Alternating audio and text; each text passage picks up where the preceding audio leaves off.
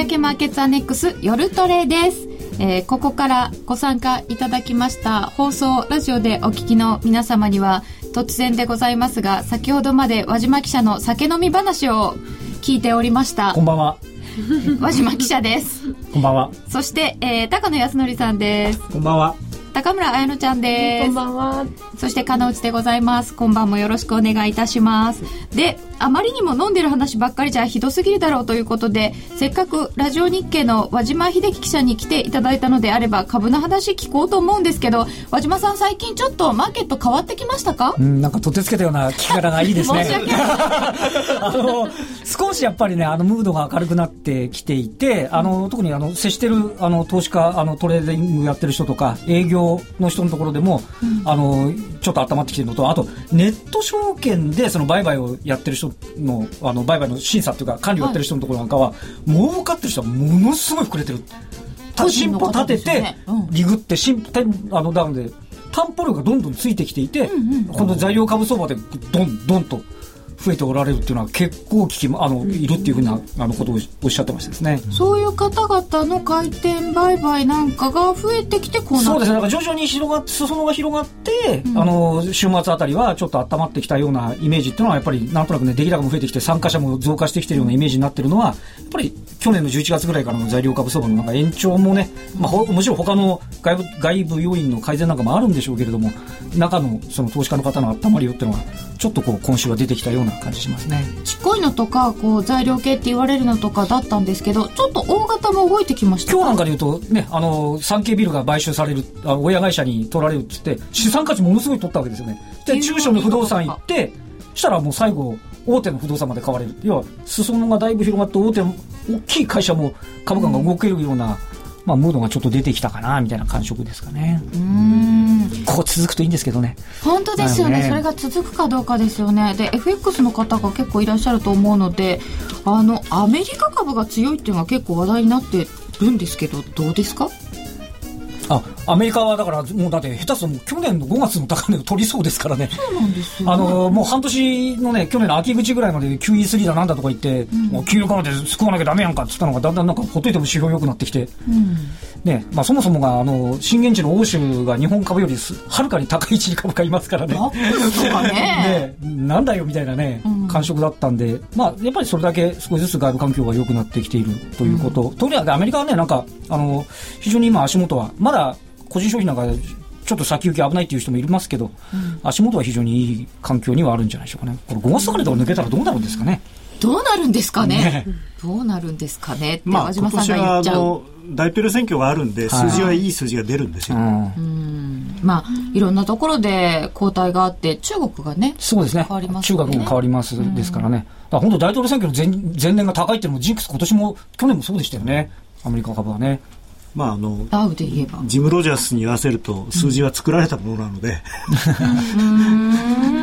選挙前にあの現政権に打撃を与えるような数字は出さないと。うん。であればってことですよね。でもなんかね、あの相手があんまりオバマさん頑張んなくても相手がなんか勝手に倒れてってくれてる感じなんで、もうそれがいつまで続くのかなって。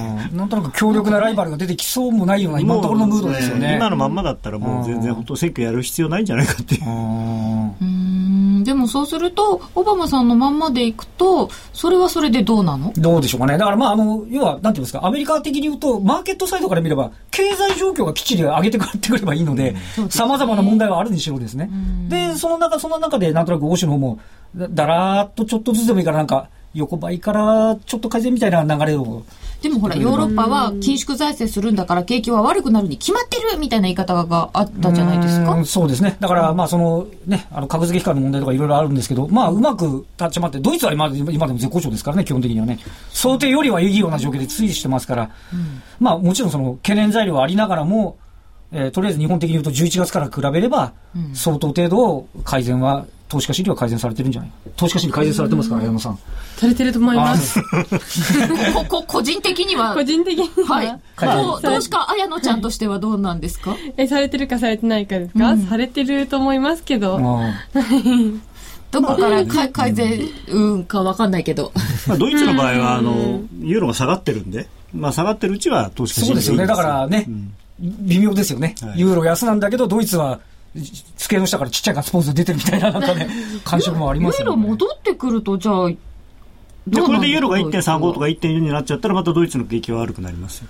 そうですよね。今結局、ドイツのあの自動車会社とかの株がすっごい高いですよね。はいそうですあれはもう、ガッツポーズ？なえやっぱりあのユーロ安の恩恵っていうのはあるということでしょうね。ねえ、ちょっとバブリーかもしんないぐらいに売れてるのかな？なんていう株の話をちょっと和島記者に伺ってみました。和島記者はお酒を飲むのがストレス解消だけではなくちょっとお仕事。のお仕事。っていうか、あの、なんとなく、だらっとなんか5分も喋らしたからもういいだろうみたいな、この、スタジオ内のムードがなんかあるんですけど、まあいいか。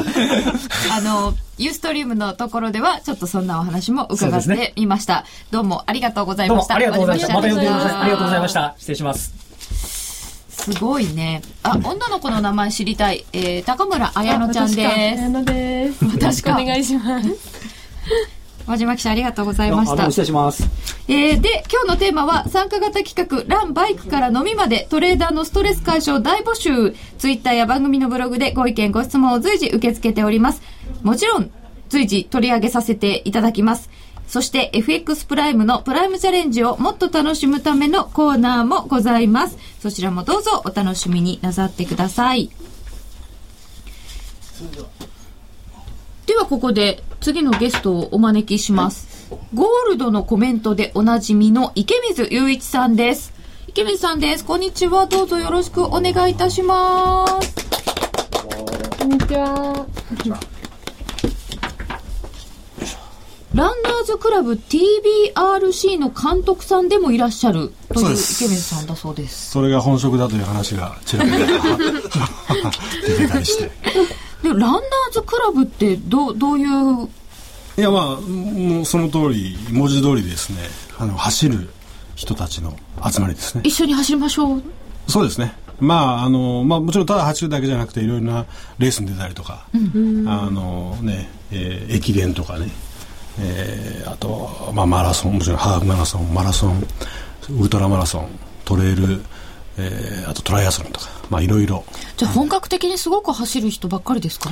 いや、そうでもないんですよ。そうでもないっていうか、もともとほぼとんどの人がですね、今、160人ぐらいいるんですけどね。そんなにすごい。でもほとんどの人がもう初めて走る。走ってみたいけど走ったことない、でも一人で走るのはちょっと不安だからっていう人が入ってきて、そこから大体みんな始めてるんで、あの、そういう意味じゃ非常に、そんな、プロばっかじゃないですよ。もちろん速い連中もいますけどね。へえ。それやっぱりあの、皆さんで走るっていうのが楽しいんですか？楽しいですね。うん。うえーでもんスポーツは一人じゃない方がいい楽しいですよね絶対。楽しいというかもう一人じゃ走れないですね、僕は。あの、心がめげちゃう。誰かと約束しないと走れない。高野康則さんもラン好きといや、伺っでもております、が。池水さんの前でそれを言えないというのはさっき からの、と とてもとても？とてもとても。でも走るのお好きなんですか？好きという、好きと、好きなんですかね？わからないです。まあ、週1ぐらいしか走ってないんですけど、15キロから20キロぐらいは走ってますけど走ってるじゃないで。すか。まあ、基本的に孤独ですからね、なんていうのは。まあ、もちろん走る本人は一人ですから。で、大体基本的にで、みんな普段の走りはね、一人で走っているわけで。それはやっぱり、ただ、みんなで一緒にそのレースに出たりとか、でみんなで一緒に練習で、例えば講義走ったりとか、まあそういうのは非常にその、なんていうかな、普段の自分の個人の走りの中に、そういうチームとしての活動もあったりして、それがすごくメリハリが効いていいですね。そして自転車ガール、ババイクガールの高村彩乃ちゃんは、はい。走るもするんですか？あランもでも体力作り程度でやっぱり自転車でも、うんの体力必要なんで、普段できるので雨の日とかはランやってるんですけど、いやでも多分お二人より全然遅いですし、雨の日に僕走い遅い。雨の日に走ります、自転車乗れないからね。自転車乗れないん危でそう。え雨の日外走るの？へはいえ。でまあ、家の近くの公園とかなんですけど、はい。でも10キロまで走るともうヒューヒューヒューヒュー喉がいっちゃって そうなんかもう20キロとか走れないです全然10キロ走るっていうのが私には結構驚きです。僕でもね、一人だと3キロぐらいしか走れないんです。家の周り走ろうと思うと、もう嫌になっちゃうんです。それで、3キロって、ああ、体温まってきたな、ぐらいに。もう帰りたくなっちゃって、だからその友達を誘って、皇居まで行けば、あの、帰らせてもらえなくなるんで。そもそも池水さんはどうして走ることになったんですか？あよく聞かれるんですけどね、あの特別にこれっていうきっかけがあったわけじゃないんですよ。でもそもそも、まあ、僕あまり走るの好きじゃなかったんで、まあ走り出したのは4年ぐらい前なんですけどね。あそうなんですか、ええ。あのえ子供の頃から大好きとかではなく？僕はずっとねテニスやってきてて。で、まあ、テニスその部活でもテニスやってて。で走るっていうとですね走らされるっていうイメージがあって。そうですね。部活の時に、はいはい。トラック何周とか そういうイメージじゃないですか。もうあんなのねしんどいだけではい。何が楽しいんだろうっていうまあ僕はそういう考え方なんですよ。はい罰ですよねそうそうそう。その頃はそう思ってたんですけどね。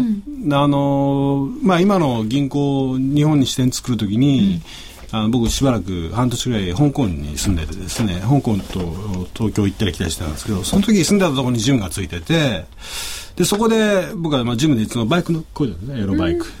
で、それがある日いっぱいで、で、あのトレッドミル、走るマシン、あの、20日ネズミみたいに走るやつがあるんですよね、ジムで。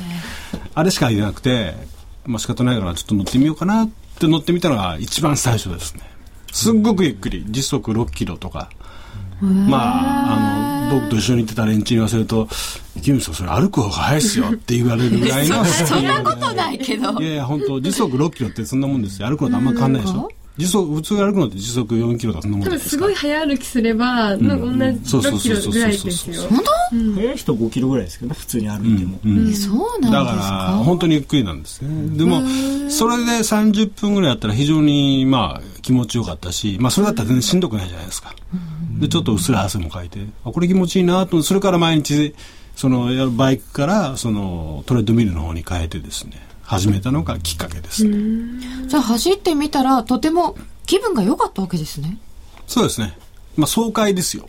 でそれがストレス解消になってる、なってたんですか？なってますね。今でもそうです。僕は僕はあの超朝方なんで、えー今でも走るのはああ朝つうか人に言わせると夜中だって言うんですけど。え、何時ですか？3時半。夜中です。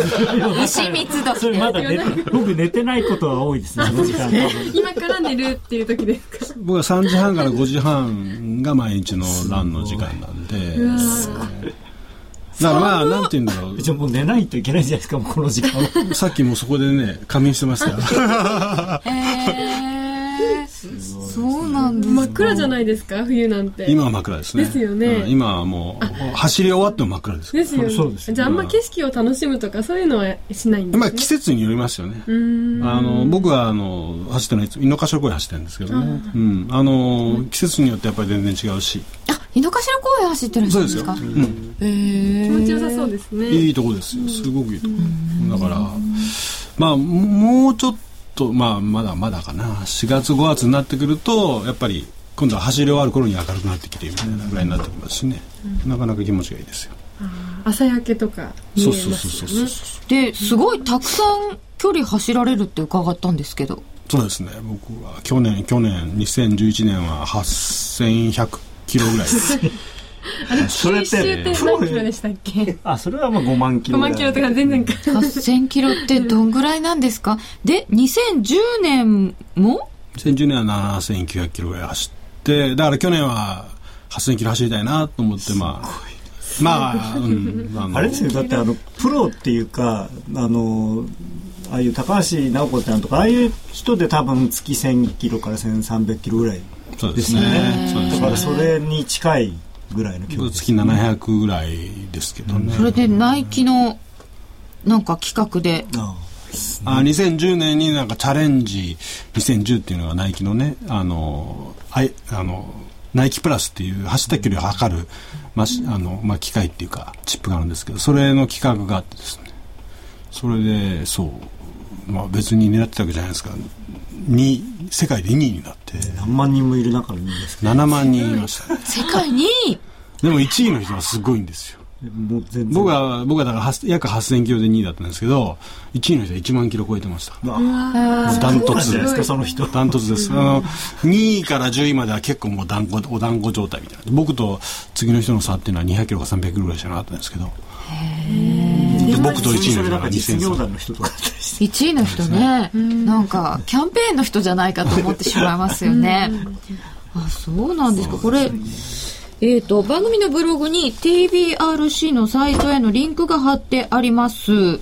ああえー、ランも楽しそうなんですけど、お写真とか、そうですね。アフターも楽しそうですが。ええ、あのやっぱりその練習の後の打ち上げがみんな楽しみでやってるって部分があって皇居走ってそうですね。大体その練習最近はまあ金曜日が多いんですけど金曜の夜に皇居走って、まあ、その後、えーみんなで打ち上げするっていうのが結構ね楽しいです、もういろんなまあ TBRC ってもともとその僕のいる貴金属の業界がベースになってたんですけど今は全く関係ないっていうかいろんな人がいてえそれがみんな集まってきて走ってですねその後の打ち上げで何の話をするかというと本当にランの話ばっかりなんですよ。100%ランの話なんです。まあよく飽きないなといやでもなそうなりますよね、その本当に。そのスポーツでこう何でもランでもバイクでも集まるとそのスポーツの話でもう一日喋れるっていうか。そうそうそうそうそう。さっきは餃子の話ばっかりだし。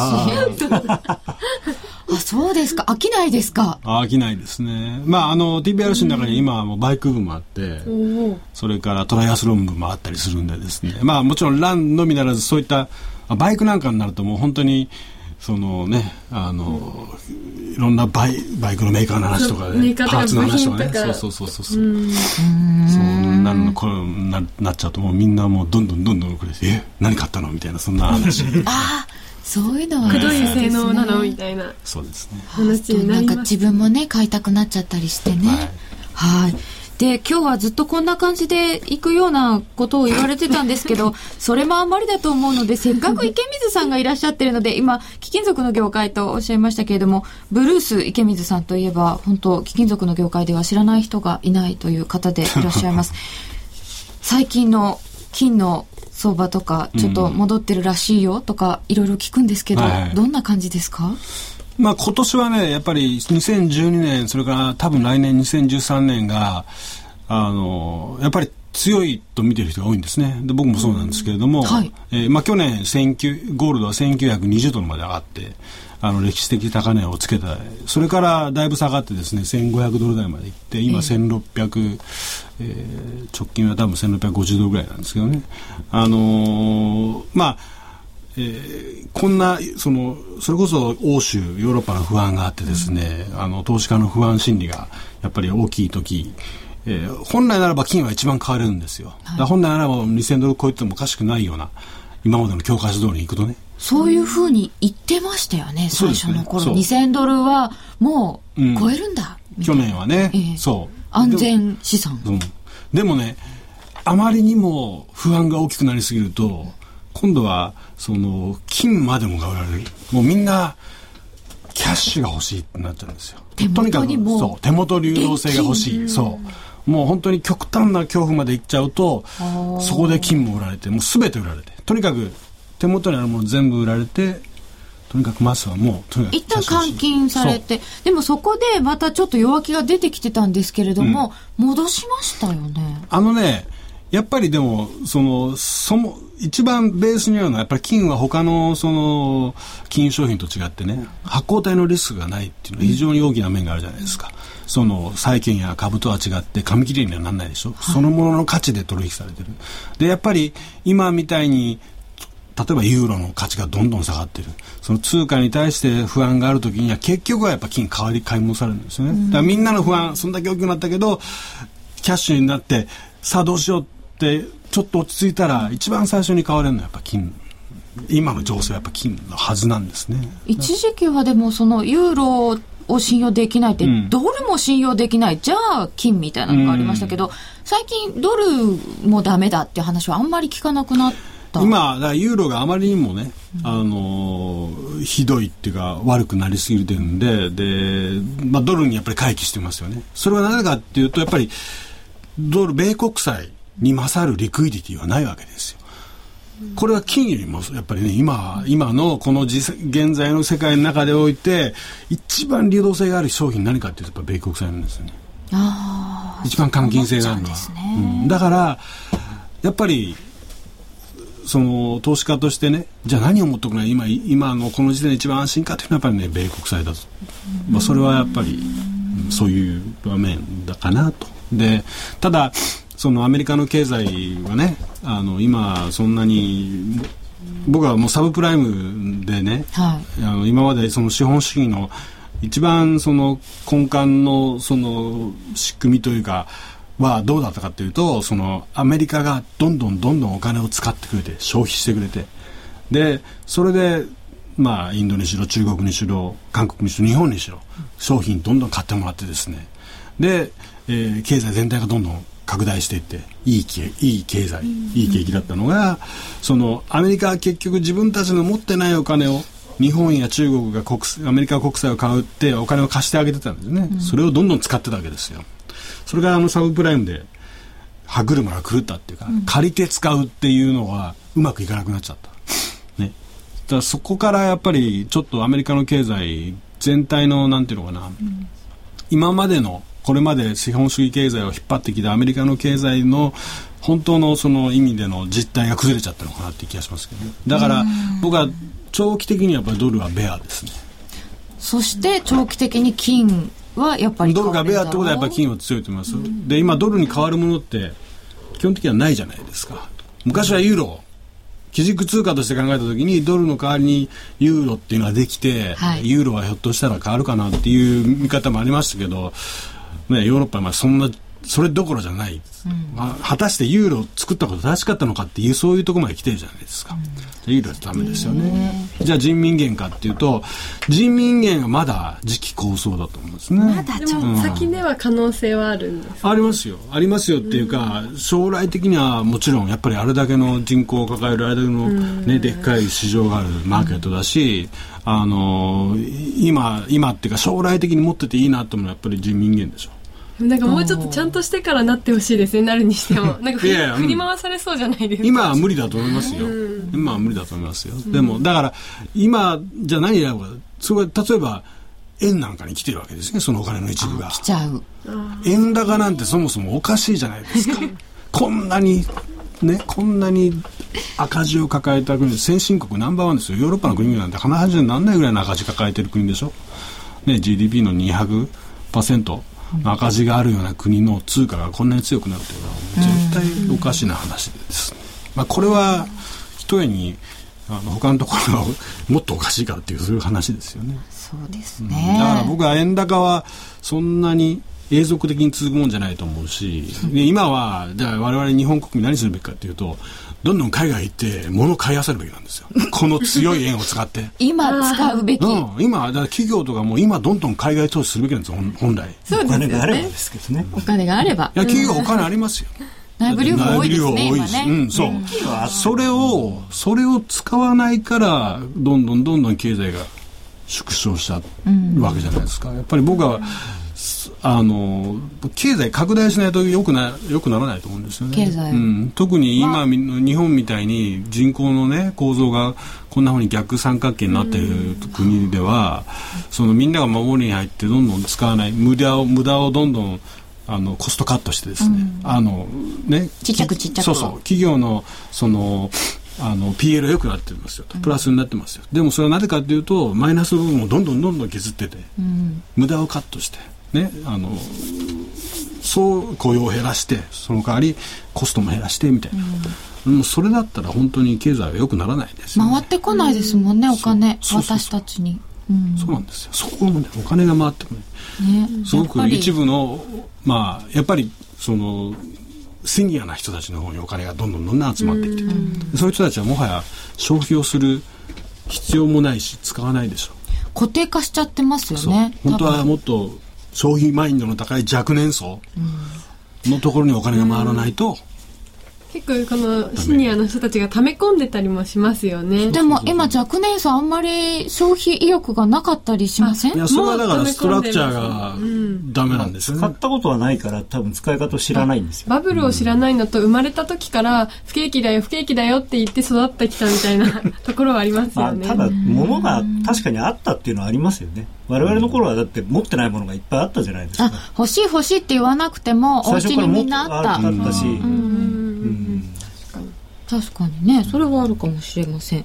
さて、えーお話戻りまして、えーランナーズクラブ TBRC はこれからどんな活動をしていくんですか？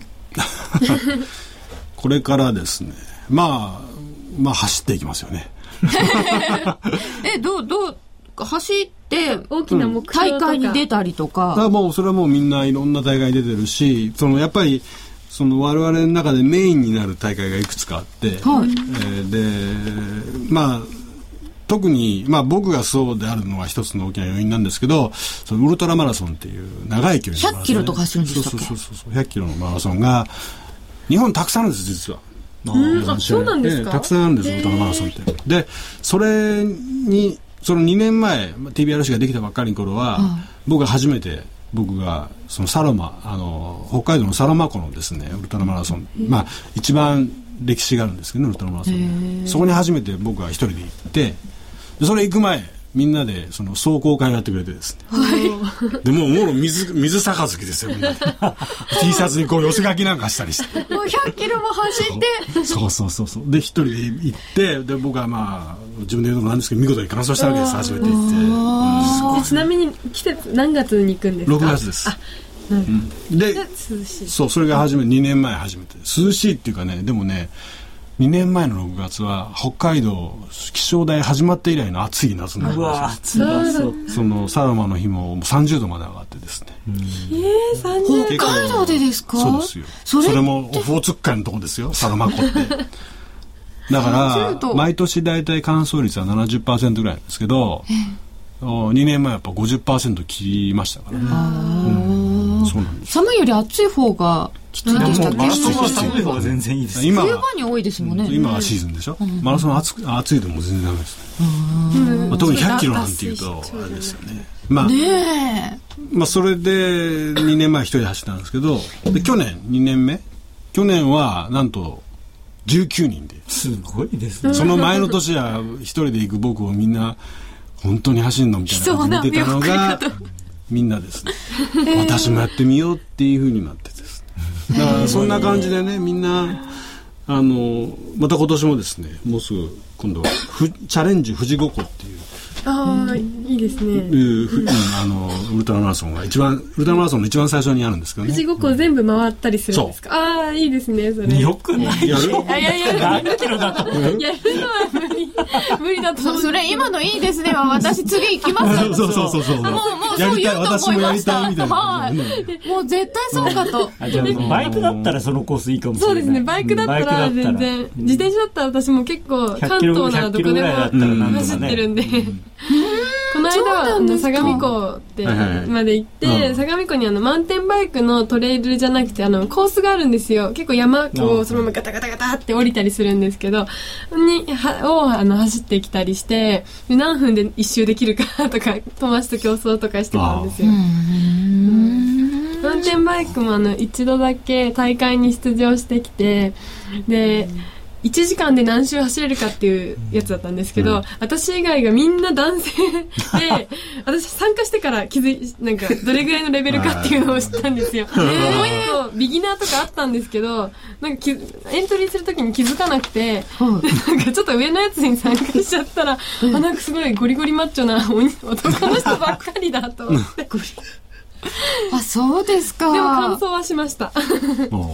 もへーすごいですね。それは、あの、ストレス解消になってるんですか？あ、なりますね。走り切った時とか、あと、マラ、あの、マウンテンバイクだったら、丘を越えた時とか、切り株とかを、こう越えた時に、やったって思いますね。足つかなかったとか。あ、達成感があるわけですか。うんまたロードバイクとかだと、また違う、なんか、うんなんだろう、気持ちいいなって思うことは。ねねそうですね。へー一直線の走ところ走ってると無心です。なんか何も雑念が何もなくなります。は走ってる時ってあれなんか考えてるんですか？無心。無心じゃないね。いろんなこと考えますよ。もいやのすごいいろんなこと考えーますめっちゃくちゃまあレースの時はやっぱりタイム僕はタイム考えますよ。ずーっとこのラップ見ながら走ってるから特に短いの。ハーフとかフルマラソンぐらいだったら自分の短いの。1分とハーフかが短い。ハーフ短くないですよねハーフはハーフでもハーフ。100, 100キロの人から見ればね私から見れば永遠みたいな。一応乾燥しました。すごい。でもねハーフとかの方がきついんですよ。やっぱりそれだけほら速く走るじゃないですか。だからきついね。別にえあの400メートルがきついい。みたいな感覚ですか？違う？だから逆に100キロになると、はい。そんなに速くもちろん走らないから、逆に、うん、とにかくゆっくり長く走ることの方が大事だから、あのでも、途中で？でも10時間かかんないんですよ。まあ、全然遅くないですよね。って言ったって10キロ1時間かかってないんですから。全然早いです。僕のハーフマラソンより早いです。そうなんですね。ペえーまあそれはあのとてもとても鍛錬になりそうなんですけれども、えー今後ともその TBRC の活動などもぜひぜひお聞かせいただきたいと思います。今日は、えーゴールドのコメントでおなじみ池水雄一さんにお話を伺いました。どうもありがとうございました。ありがとうございました池水さんすごいですね。すごいですね。そんなに走れるもんですかね。故障してますよ。あそうなんですか ちょっと走りす名機と呼ばれるあのロングセラーラジオ、ソニーの EX5 が装いも新たに再登場。高級感あふれる大型ボディに大音量スピーカーを搭載。AM、FM も受信可能です。卓上型ラジオ EX5 Mark II。AC アダプター付きで税込み1万8000円。お申し込みお問い合わせは03-3583-8300 3583-8300ラジオ日経事業部まで。ミリオンヒット東京の陰に隠された若者たちの喜びと葛藤。名曲を生み出したマイペースのメンバーが語る昭和のあの時。そして50代にして活動を再開する思いとは。ラジオ日経の新刊名曲東京を生んだ男たち。マイペースな奴らはスタジオライブ3曲も収録してただいま発売中。税込み3150円。お申し込みお問い合わせは03-3583-8300ラジオ日経事業部。またはお近くの書店まで。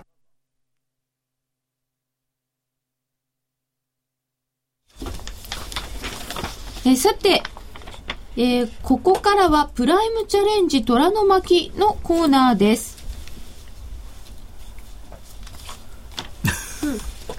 このコーナーは FX プライムの提供でお送りいたします。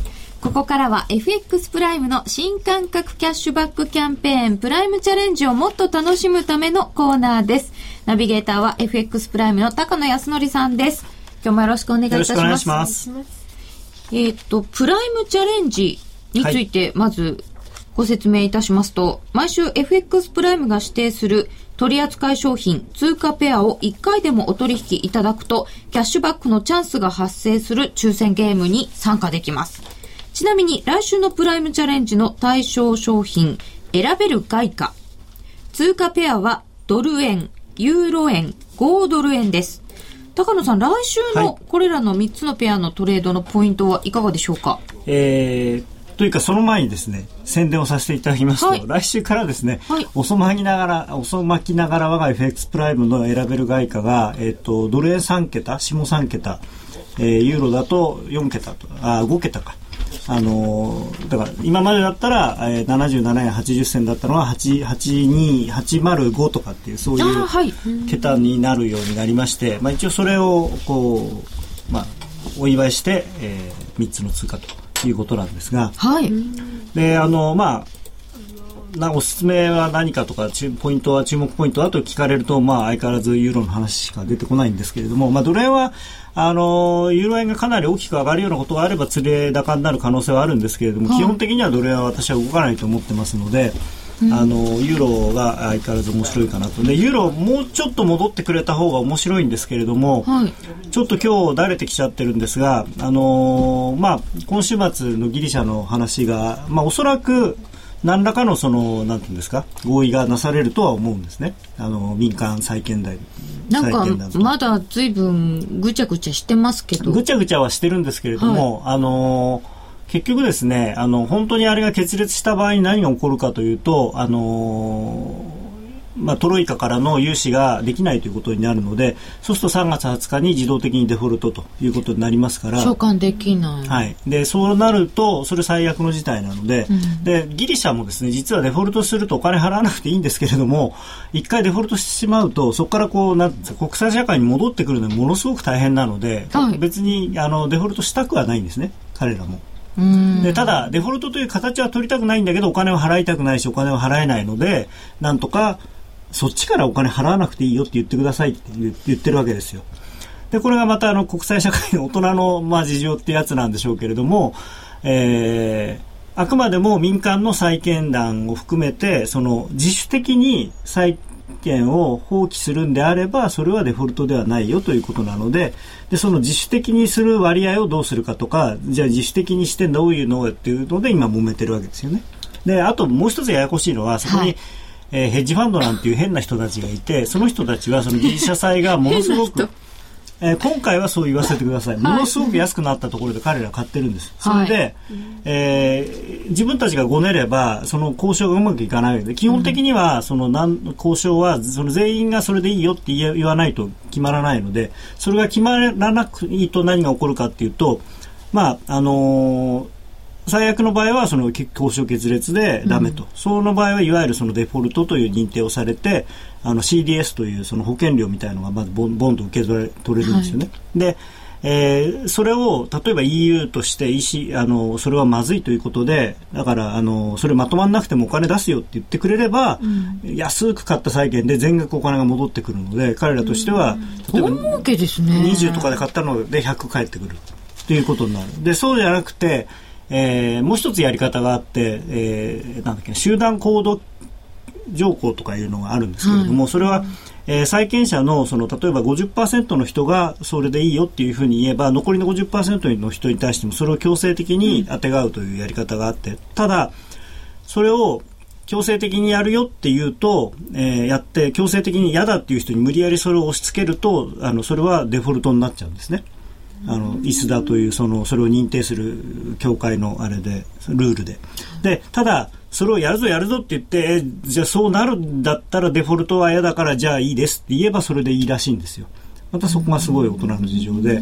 だからその集団行動情報っていうのを使うよって言ったりも別にいいんですけれども実際に使った時点でデフォルトになってしまうと。と、どっちみちごねることはごねて、そのヘッジファンドの人たちとかは自分たちに、まあ、もう、儲けが大きくなるように、まあ、ごねてるわけですけど、ねはい、なんとかかんとかギリシャのデフォルトまでにはいかないようにするだろう。だからその彼らの思惑に乗らないためにはやっぱりなんとかそのみんながそれに合意してその人たちをどうなんとか説得していくしかないんですよね。なので、えーまあ、EU にしてもあのギリシャにしても彼らはデフォルトをしても何もいいことはないので何とかデフォルトを防ごうとするのでただそのさっきから言ってるようにヘッジファンドの人は多分じゃあそれでいいよとは言ってくれないので、うん、えー、普通にこう妥結はできないんですけれども、まあ、例えばなんか特別な条項をつけて時間稼ぎをするとかっていう何らかの前向きな結論がおそらく今週末出てくるんじゃないかと。いうことで、まあ、それが出るということは一旦ショートカバーになるだろうっていうので、まあ、今週の半ばからユーロが随分買われて、はい、でテクニカル的にもちょっと上向きになってるので、まあ、買いが膨らんでるんだと思うんですけれども。どの辺まで戻りますか、で、えー、これ問題なんですがまずはその戻りますかというかですねこれでじゃあその状況が変わるのかっていうと実はその、はい根本的には何も多分変わらないと思いますし、それで、あの、まあ、何か前向きなものが出るだろうと言って買い戻しているのは、あくまでも買い戻しであって、それ以上ではないんですね。で、じゃあ来週以降何が起こるかっていうと、だんだんだんだん中身が分かってきて、あ、なん結局やっぱりダメなんだなっていうことで、また売りが、おそらく強くなると。で、あとは、あのーまあ、来週、その月曜、火曜にユーロ圏の財務省会合とそれからエコフィンがあるのでそこで、えー、どういう話し合いがあるのかってそこでまあ彼らとしてももちろんその前向きな話を出してききたいわけですから、ななんか前向きな話が出てくると嫌だからショートカバーをしておくっていうことなんですね。なんで来週の水曜日ぐらいから下がるのかなとは思うんですけれども、あのー目処としてはですね、全くテクニカルで言うと1.33ぐらいまで戻るのか戻る可能性があるかなと思ってます。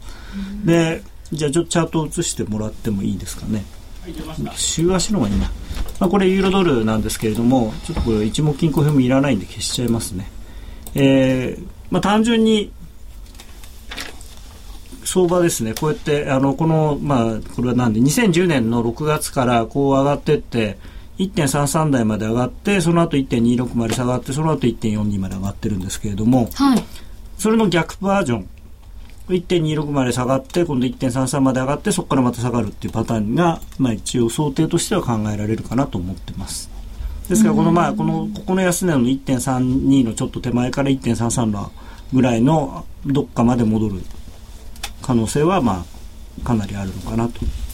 一旦は戻って、でも水曜日ぐらいまでかなと思います。あの、まあ、ただ、あの、FOMC があるので、はい FOMC で、その、どういう、今度からその、今後のですね、あの、FF 金利、政策金利の見通しを発表するということになっているので、はいそれでどんなものが出てくるのか。で、あのー意外にその、まあ、中央銀行の人というのは基本的には金利を上げたい人なんですね。上げたがりの人なんですから、まあそういうんで意外とその、まあ2013年の半ばあるいは2014年まではそのコミットメントするんじゃないかっていうような期待がある中で、それで、が金利を続けますってやつと。いう、それが意外とそうでもないのかなっていう感じになってしまうと、またリスク回避になる可能性があるかなと。なるほど。ちょっと FOMC も注意しましょう。はいちなみに、今週分のプライムチャレンジ、抽選ゲームの権利取り、まだ間に合うんです。はい取引期間は明日1月21日土曜日の午前6時59分までです。お急ぎください。今週は OGN。今週のプライムチャレンジは対象商品選べる外貨で通貨ペアは5ドル円です。OG 円。明日の朝までの間にトレードしようと思っている方に高野さんアドバイスを OGN。5ドル今 OG 円今高野さんがチャートをカチカ明チ日の朝まで。はい。難しいですね。これもう煮詰まってますね。えそうなんですか？はい。あんまり、あんまり動きそうもないんですが、あんまりあの、基本、今ずっと王子は、あの、比較的レンジというかですね、あまりどっち、方向性がないので、まあのこの間、はい。オーストラリアのはい。失業者数が出た時にすごいびっくりしたんですけど、はい。あんまり反応ないんですね。そうですね。あの、オーストラリアの固有の状況、あの材料で動いてるって感じではちょっと今ないですね。で、あのオーストラリアドルとかニュージーランドドルもそうなんですけれども、そのユーロ回避の時の相手の旗の通貨に使われていることがまあ最近多いので、はい。あのユーロが動く、まあ、方向性が出てくると、まあ、その逆に動くっていうのはあると思うんですけれどもだからユーロがさっき言ったみたいに上がれば上がっていけば再び上がっていけばですね少しあのオージーなんか売られる可能性はあるかなと思いますねということは明日の朝までだと？明日のだから明日の朝までだとですね あんまり動かないと思うんですよね。ですから、まあ、逆張りでいいんじゃないですかね。上がったところを売るもしくは下がったところを買う。今それで、ま、ちなみに真ん中なんですけど 一番やりにくいですね。そうですね。はい。はい。じゃあちょっと動きを見てから。うーん？そうですね。すいません。あんまり面白いコメントができなくて。ちょっとやりにくいところに来てるみたいです、はい5ドル円。夜トレプライムチャレンジ虎の巻。このコーナーは FX プライムの提供でお送りいたしました。FX 取引なら伊藤忠グループの FX プライム。FX プライムではただいま新感覚のキャッシュバックキャンペーン、プライムチャレンジを実施中。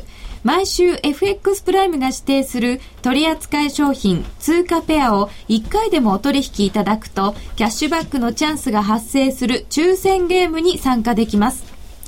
今日、ユーストリームをご覧の方向けにゲームの映像をご覧いただきます。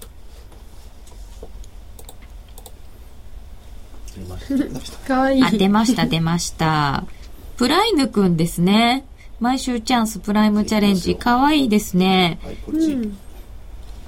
ポチッと押します。スタートのところを押しますと、すごい。爆発してる。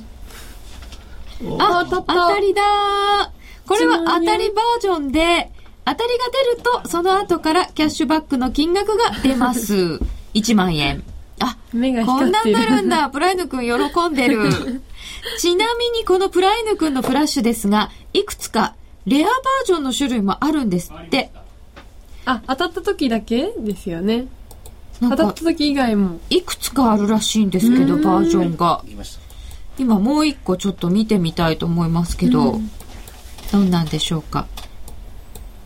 ここまでは一緒なのね。で、あ、は外れ。え、なんかああ、なんかいっぱいいた、いっぱいいた、いっぱい一回外れてるって今度は当たりになるんです。あ、すごい。本当だ。あ、こんなのがあるんだ。あのちっちゃいのが回してくれたんですね。もう一回。ココプライヌ君が？コップライヌ君が当たりにしてくれたんだ。ぜひぜひ皆様も毎週トレンドしてチャレンジをしてみてください。なお、次回の対象通貨ペアは、米ドル、米ドル円、ユーロ、ユーロ円、5ドル円。ごめんなさい。米ドル円とユーロ円と5ドル円です。まずは FX プライムで講座を開設して、プライムチャレンジでワクワク感をお楽しみください。講座解説はラジオ日経の夜トレ番組ホームページなどに貼られているバナーをクリック、もしくは FX プライムと検索してください。FX プライム株式会社は関東財務局長金賞第259号の金融商品取引業者です。外国為替保証金取引は元本あるいは利益を保証した金融商品ではありません。為替変動、金利変動等のリスクにより、投資金額以上の損失が生じる恐れがあります。投資及び売買に関するすべての決定は、契約締結前交付書面をよくご理解いただいた上で、利用者ご自身の判断でしていただきますようお願いいたします。黒沢は言う。映画に一番近い芸術は音楽である。数々の名作を生み出した巨匠の音楽や効果音へのこだわりを描いた黒沢明音の世界。黒沢監督生誕100年に発売です。CD2625 円。お求めは全国の書店またはラジオ日経03-3583-8300まで。お届け返品などはご注文の際にお尋ねください。ダウンロード版1890円もご用意。ラジオ日経ホームページをご覧ください。金井さやかの90日で仕上げる TOEIC テストステップバイステップコーチングの CD が完成しました。500分にも及ぶ音声ファイルとボリュームたっぷりの PDF ファイルが1枚に収納。しっかり確実にテストに向けた指導を受けることができます。価格も5250円とお買い得。お申し込みは、ラジオ日経通販サイトのサウンロード、または東京03-3583-8300、ラジオ日経事業部まで、送料無料、お届け、返品についてはご注文の際にお尋ねください。さて、ツイッターでいただいております。そういえば株仲間に綾乃ちゃんが出ないで寂しいな。うん、そうなんですよ。ねまた出れたらいいな。さっきの涙のプライムくんしか見たことないです。コプライム、コプライム、この前金色だった。無礼予あ、告それレアじゃないですか？ねね。信号待ちで青になった途端、隣の車線のバイクより早くスタートしてストレス発散。わかる、わかります、それ。日本橋梁フルレバレッジで持ったらフルマラソン走るのと同じくらいに心拍数上がるよって、渡辺くんだ。日本橋梁ね。はい。えー、さて、それでは、渡辺くんも出てきたところで、渡辺くんも敬愛する、北浜隆一郎先生を電話でご紹介したいと思います。北浜さん、こんばんは。こんばんは。こんばんは。よろしくお願いいたします。あこちらこそ。今日は、トレーダーのストレス解消大募集という企画なんですけれども、はいはい。先生、ストレスあります？ストレス、ストレスの塊なんだよね。話 が違いますね。噂では、あの、最もストレスをリア感じてリティありませんでした？ありますよ。そうですか？そうなんですよ。で、そのストレスはどんな風に解消を？あ、そっか。あのね。えー先生、先生バレましたよ。実は感じてないでいしょ、やっぱやいやいやり。、ストレスの塊だと言ったでしょ 笑って言っちゃいけないか。本当ですね。え、あの、まあ、正直言ってね、えーありますよね。あの、株の世界ってのは数字の世界でしょどちらかというとね。はい。ですから、どうしてもこう数字とこういつも対面し合ってるでしょ、頭からこう数字を、なんていうのかな、取り払わなきゃいけないんですよね。でそういうためにはどうするかということなんですけども、もう私はあの運動が嫌いだし、いいだから散歩に行ったりとかね、そういうこともほとんどしないですよね。お散歩もなさらないんですか？もうあんなね、歩くってことは嫌だからね。大体、あんなねって。あの、歩くこともまずありませんね。運動に行くこともありませんね。へええ。スマートですよね。えーどうするかというとね、はあのーなんていうのかな、あの、こう日常性みたいなものをね、離れなきゃいけないわけですよね。だから部屋の中で、事務所の中でね、日常性を離れると言ったら、まあ、私の場合はね、えーそうですね、万華鏡を見るとかね、万華鏡。ええあるいはね可愛ら、しい。いやいや、あのね、割と大きいのをね、揃えてるんですよね。い。万華鏡ってすごい、あの、いろんな種類があって、高価なものから。そうそうそうそう。ね私なんかあの、駄菓子屋さんにあるようなやつしか知いや、らない。あれじゃなくてね、据え置き型のものとかね、あるんですけど、まあ、それとかね、あるいは最近はね、あの、えローマングラスってあるんですよ。あの、ローマングラスって言ってね、ローマ時代にね、はい。え作られたガラスがね、へ土の中にね、例えば1000年ぐらい埋まってますとね、はい。あの変色してね、あの光沢を持った銀色みたいになるんですよ。で、いろんなね、あの緑だとかね、赤だとかね、そういうね、あの、なんて言いますかね、色とりどりのね、変色をしてるガラスがあってね、はあの、それがね、最近はね、安く手に入るんですよ。あの、そうですね、まあ、えーなんて言いますかね、ああいう中東とかね、ああいうところから以前はね、こう入手するという形だったんですけども、今、アフガニスタンなんかからね、ものすごく安くね、かけらみたいなのが結構あの日本に入ってきてるんですよね。で、それをね、買い求めてきて、それは破片なんですけど、ガラスだからね、ガラスの器だから、でも割れたものだから、それが本当にね、えー色とりどりに輝くんですよ。あ、じゃあそれが美しいのを見て、そうそうそうそう。それなんか眺めてますとね、その数字の世界から全然違う世界に頭が切り替わるんですよね。で結局、その、なんですかね、頭が変わることが必要ですよね、私の場合は。切り替え。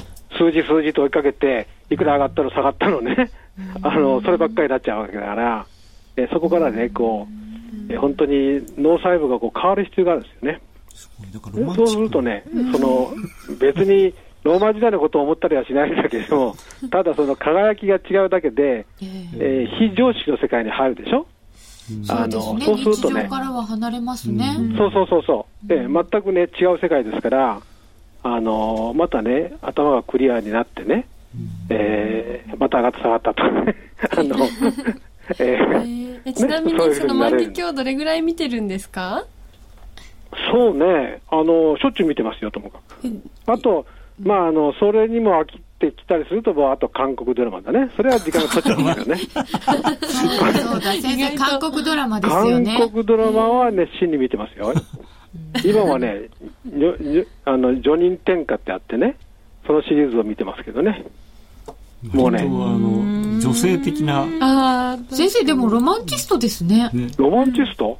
まあ、どちらかわかんないですけども、よくわかんないですけど、いや、だってなんかね、うん。その、やってることがね。ガラスとかね。鏡いや、それはね、やはりね、頭の切り替えにね、感じとってその、そういう必要ですよ。あの、割と柔らかいものが必要なんだよね。数字ってほら、ギスギスするというか、非常に無機質なものだからね。無機質なものだから、あの、柔らかい色だとか、それこそ、その、絵画とかね、そういうの方がね、頭がこう、ソフトな、要するにソフトな部分っていうのが必要なわけですよね。で、そういう全然違うもので頭を切り替えて、また株に戻る。そうそうそうそうそう。そうですね。そうそうするとちょうど具合がいいわけですよね。時々じゃあ切り替えてあげることがいいんですかね？番組で切り替えてくださいね。はえ？彼女さん。はい番組で切り替えてくださいね。私はですか？いや、私は切り替えじゃあ個別で切り替えで。そうそうそうそうそうそう。で、個別はでも切り替えるために言ってますからね。え、そうなんですだってあそこ、あのーなんでしょう、私が歩く距離としては、ほら、十分ですから、あそこのため池の駅からね、あの会社まで歩くでしょ。コロコロコロコロ。そうそうそうそうそうそう。あれぐらいしか歩かないから。もうちょっと歩いた方がいいと思いや、います。本当あれぐらいしか歩かないんだよ、本当に。でも、あこれで、なんか、北浜先生はストレスなさそうだと思ったのですが、いろいろ切り替えをなさっていることが。い。や、もうストレスの塊で、あの番組もストレスだしね。そんなこと言わないでくださいよ。よくわかりました。こんな時間に放送してるんだ。そうですよ。何の放送してるの？先生。笑っちゃいけないの？どんな番組、どんな番組なんですか？夜トレっていう番組です。え？夜トレといあのさ、さっきなんかコマーシャルやってましたよ。なんとかの情報を315円で売るってやつ。モバイルなんとかで315円っていうコマーシャル入ってたじゃないですか。ラジオ日経モバイル？でしょうか、うん。はい。そ315円とかなんとか言ってたけど、うん。そんな安いので売ってるの？そうなんですよ。一月315円とかなんとか言ってなかった？そうなんですよ。ええ3500円じゃなくて？先生買ってくださいじゃあ3500円で。いや、先生、ねえ。青江美奈は聞かないんですか？って。聞きますよ、聞きますよ。今はね、あのーソニーのね、はい。あの、ウォークマンに、えーようやく入れることができたところですよ。なんか、100か200曲ぐらい入れましたけどね。そうなんですかそうなんです。よそういったいろいろな頭の切り替えをしつつという北山先生のお話も伺いました、あどうも先生どうもありがとうございましたありがとうございました。よろしくお願いします。どうも。全然ストレスを感じてなさそうな 北浜隆一郎先生と思ったら実は塊だということでした。さてここで夜トレから新企画のお知らせです。高野康則さん、元山花子ちゃん、ミンタメの川島さんと一緒に生放送で FX を勉強しよう。題して FX 個別指導学院。いわゆる公開生放送のミニミニ版です。塾みたい。ねえ。当面3回シリーズで予定しております。第1回を1月27日金曜日に予定しております。来週じゃない来週じゃないですか、もう。ね夜9時頃、東京ため池山王にあるラジオ日経のスタジオまで来られる方、ぜひご参加ください。ちなみに第1回は、初めて FX のトレードを何回かやってみたけど、全然ダメで、くじけそうになっている人が対象です。私か？若干名を募集いたします。お申し込みは、ツイッターのダイレクトメッセージからどうぞ。ダイレクトメッセージでやり取りするには相互フォローが必要です。夜トレのツイッターをフォローしていない方は、まずフォローをお願いいたします。即フォロー返しをしますので、相互フォローを確認後、参加の旨、ダイレクトメッセージでご連絡ください。受付期間は1月25日水曜日の夕方までです。当選された方には25日水曜日夜にご案内のダイレクトメッセージを送付いたします。へえ、ツイッターの DM でこういうのができるようになっちゃったんですね。高野さん、どんなことを教えてくださいますか？あのまあ、来てくださった方にどういうお悩みがあるのかをまず聞いて、まあ、それに合ったというかですね、まあ、それを解決すべく努力したいと思います。本当に個別指導なんですね。はい、せっかくなんで。すごーい。いいですね。ありがたい。私、ダイレクトメールしようかな。ねえ、出ちゃいけないんですかね、これ。え、かのうちさん？来週は、うちさん？内田さんじゃあです。私とかのうちさんも、生徒？生徒ででも、でも、内田さんがいて、こう番組始めようと思ったら、じゃあ生徒さんですって言って、こんにちは。で、私たち入ってきたら、拍子抜けですよね。それは申し訳ないですよね。まあまあまあまあ、いいんじゃないですか？よくわかんないですけど。それ、怒られると思います、ディレクターに。はい。あの、ユーストリーム見たいと思います。きっと視聴者も桜かって思いますよね。そうですよね。桜だと思われちゃいますよねお申し込みいただけなかった場合は、ぜひご参加を。桜宣言。桜宣なん言じゃないていうか、どうなんでしょう。でもね、個別指導いいですよね。うん。それはぜひぜひ伺いたいなと思います。えっ、と、えー、綾乃ちゃんと高野さんのストレス解消法ももうちょっと伺いたいですし、民株民ためから、えー、お電話で、個人投資家の方もちょっと、ご参加いただきましてもうちょっと延長戦でストレス解消法について伺ってまいりたいと思いますのでお時間のある方はもうしばらくユーストリームでご参加くださいでも高野さんはチャート見てたらストレスたまりませんよね、チャートを見るのは趣味なので、あのトレードも趣半分趣味なので、ね。ストレスはそのそうじゃないかいなんか人間関係とか解消法はこの後また伺います。ではラジオの方はこの辺で